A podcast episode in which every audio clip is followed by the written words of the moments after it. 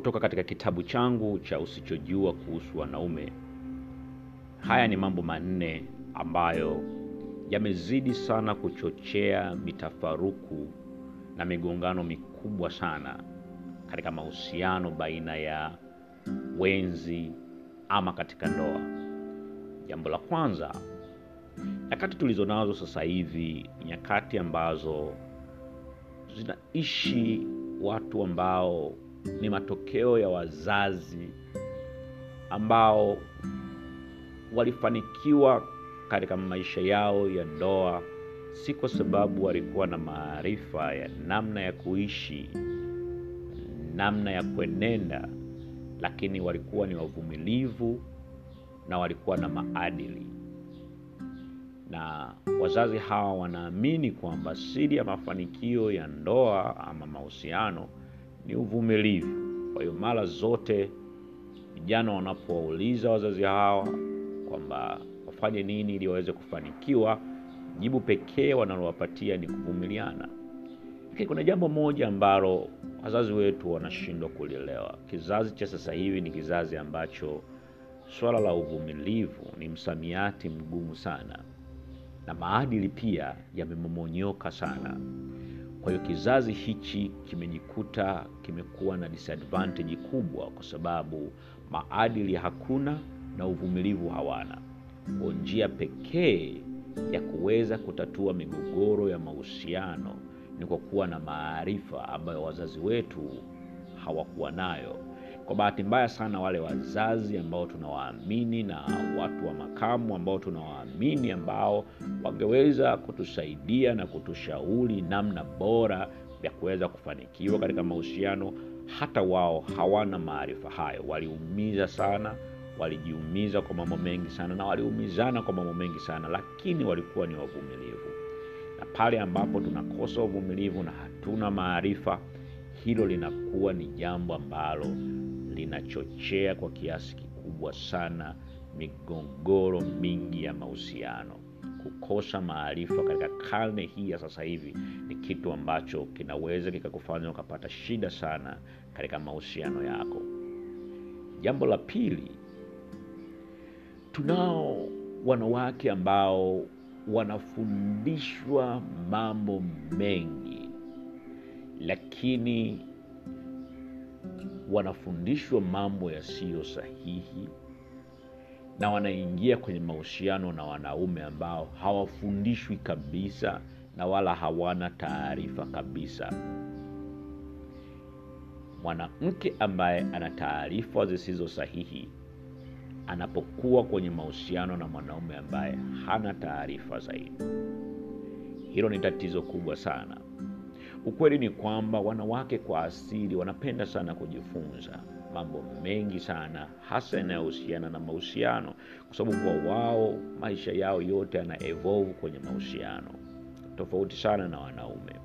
Lakini kwa bahati mbaya kwamba wanawake hawa upendo wao juu ya kujifunza hauwapi kuwasaidia sana, kwa sababu taarifa walizonazo nyingi zinakuwa si taarifa sahihi. Ni taarifa ambazo zinawapa kuhemuka, ni taarifa ambazo zinawapa kujiona kwamba wao wapo sahihi kila wakati, na ni taarifa ambazo zinawafanya wasiwajibike kwa habari ya mahusiano ambayo wapo. Na ni kwa bahati mbaya sasa wanakuwa kwenye mahusiano na watu ambao hawana hata interest ya kujifunza. Pale inapotokea kunakuwa na jamii ambayo upande mmoja amejifunza mambo mengi yasiyo sahihi na upande mwingine hauna chochote unachojua kwa habari ya jambo husika, hilo ni tatizo lenyewe kubwa kabisa.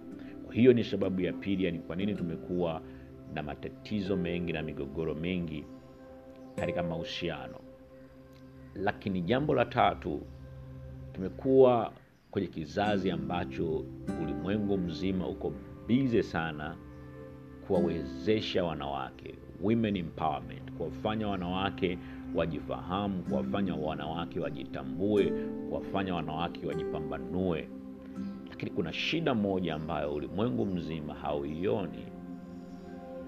Inawahamasisha wanawake wajitambue na kuwawezesha wanawake, lakini haiwafundishi wanaume jinsi ya kuishi na wanawake waliowezeshwa. na wanaume wengi wanashindwa kutofautisha baina ya wanawake wanaharakati wa haki za wanawake na wanawake waliojielewa na kujipambanua na waliowezeshwa. Kwa hiyo mwanamke anapowezeshwa na mwanamke kuonekana kwamba ana uelewa mpana na ana maarifa ya kujitosheleza anakuwa ni threat anakuwa ni tishio kwa wanaume kwa sababu anamuona kana kwamba ni mwanaharakati wa haki za wanawake. Lakini kumbe sio mwanaharakati ni mwanamke ambaye anajitambua unawezaje kumtofautisha mwanamke huyu ikiwa wewe mwenyewe hujashirikishwa katika hizo harakati za kumwezesha mwanamke? Na mwisho wa siku wanawake wengi huwa wanadhani kwamba wanaume wapo kinyume na mafanikio yao wanadhani kwamba wanaume hawapendi wanawake wafanikiwe. Lakini si kweli kwamba wanaume hawapendi wanawake wafanikiwe. Lakini pale inapotokea kwamba mafanikio ya wanawake yanaonekana kuwa ni tishio kwake basi hilo litamfanya achukie mafanikio ya wanawake. Si kwamba anachukia mwanamke kufanikiwa. Ni kwa namna gani ulimwengu mzima umejiandaa kuhakikisha ya kwamba katika harakati za kumwezesha mwanamke mwanaume aachwi nyuma kwa sababu kuna uwezekano mkubwa sana wanawake wengi wakaamini ya kwamba wao wanawezeshwa ili wakabiliane na makucha na unyonyaji wa wanaume kama kinachowahamasisha wanawake kupambana na kujikwamua ni wachuki dhidi ya wanaume. Basi tunatengeneza tatizo lingine kubwa zaidi kwa sababu kila mwanamke aliyefanikiwa atakuwa amefanikiwa akichochewa na chuki yake dhidi ya wanawake. na je tumejiandaa kuwa na ulimwengu ambao wanawake wataishi wenyewe bila wanaume? Na je ndicho hicho ambacho wanawake wanakihitaji ya kwamba baada ya kufanikiwa wabaki wao wenyewe na wasiwe na wana wanaume? Ulimwengu wa wanawake bila wanaume au ulimwengu wa wanaume bila wanawake ni ulimwengu wa hatari sana na sidhani kama kuna mmoja miongoni mwetu anaweza akatamani kuwa na huo ulimwengu. Pengine kumekuwa na tafasiri isiyo sahihi ya mfumo dume kile kinachodhaniwa ya kwamba wanaume waliwahi kukaa mahali fulani wakatengeneza mfumo fulani unaitwa mfumo dume. Lakini hakuna mfumo dume ila kuna tabia za wanaume ambazo wanawake kwa kutokuwa na tafsiri sahihi na kutokuwajua wanaume wamedhani kana kwamba ni mfumo uliotengenezwa ili kuwagandamiza wanawake. Sasa wanawake wamekuwa bize kuhakikisha ya kwamba wanashindana na mfumo dume ambao hata huo mfumo wenyewe haupo wala hakuna mwanaume yeyote ambaye anaelewa kwamba huo mfumo uko wapi na unafananaje na nani ni kiongozi wa huo mfumo. Pengine tunapigana vita ambayo hatuielewi. Baada ya kuwa tumepigana na adui tusiyemjua tutamtengeneza adui tunayemjua lakini hatutaweza kumudu kupigana naye pale ambapo itatokea wanaume wote wakawa kinyume na wanawake na pale inapotokea wanawake wote wakawa kinyume na wanaume huo ni ulimwengu mbaya sana ambao hatupaswi kuelekea kuuishi. Lakini jambo la nne ambalo limechochea sana migogoro mingi sana ya mahusiano na ndoa ni pale ambapo wanawake wamekuwa na fikra ya kutamani wanaume wawe kama wao wanawake na pale ambapo wanaume wamekuwa wakitamani ya kwamba wanawake wawe kama wao wanaume. Umejaribu kuangalia vile ambavyo wanawake wanawazungumzia wanaume? Unahisi kana kwamba wanawake wanadhani kwamba wanaume wote wangekuwa wanawaza kama wao wanavyowaza na wangekuwa wanafanya vitu kama wao wanavyofanya vitu? Pengine dunia ingekuwa mahali pazuri pa kuishi na mahusiano ingekuwa ni sehemu nzuri sana ya kuishi lakini wanaume wanapowazungumzia wanawake ni kana kwamba wanatamani wanawake wawe kama wanaume wawaze kama wao wanavyowaza na wafanye mambo kama wao wanavyofanya. Jambo ambalo tunashindwa kuliona ni kwamba sisi ni viumbe wawili tofauti. Mwanamke sio mwanaume na mwanaume sio mwanamke.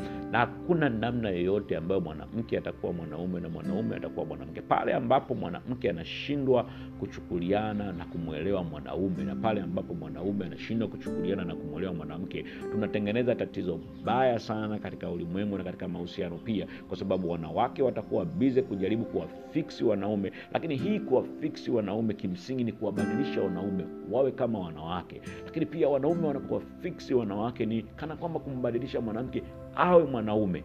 Kitu ambacho hakiwezekani kitu ambacho ni kinyume kabisa na asili na kitu ambacho ni kinyume kabisa na uumbaji.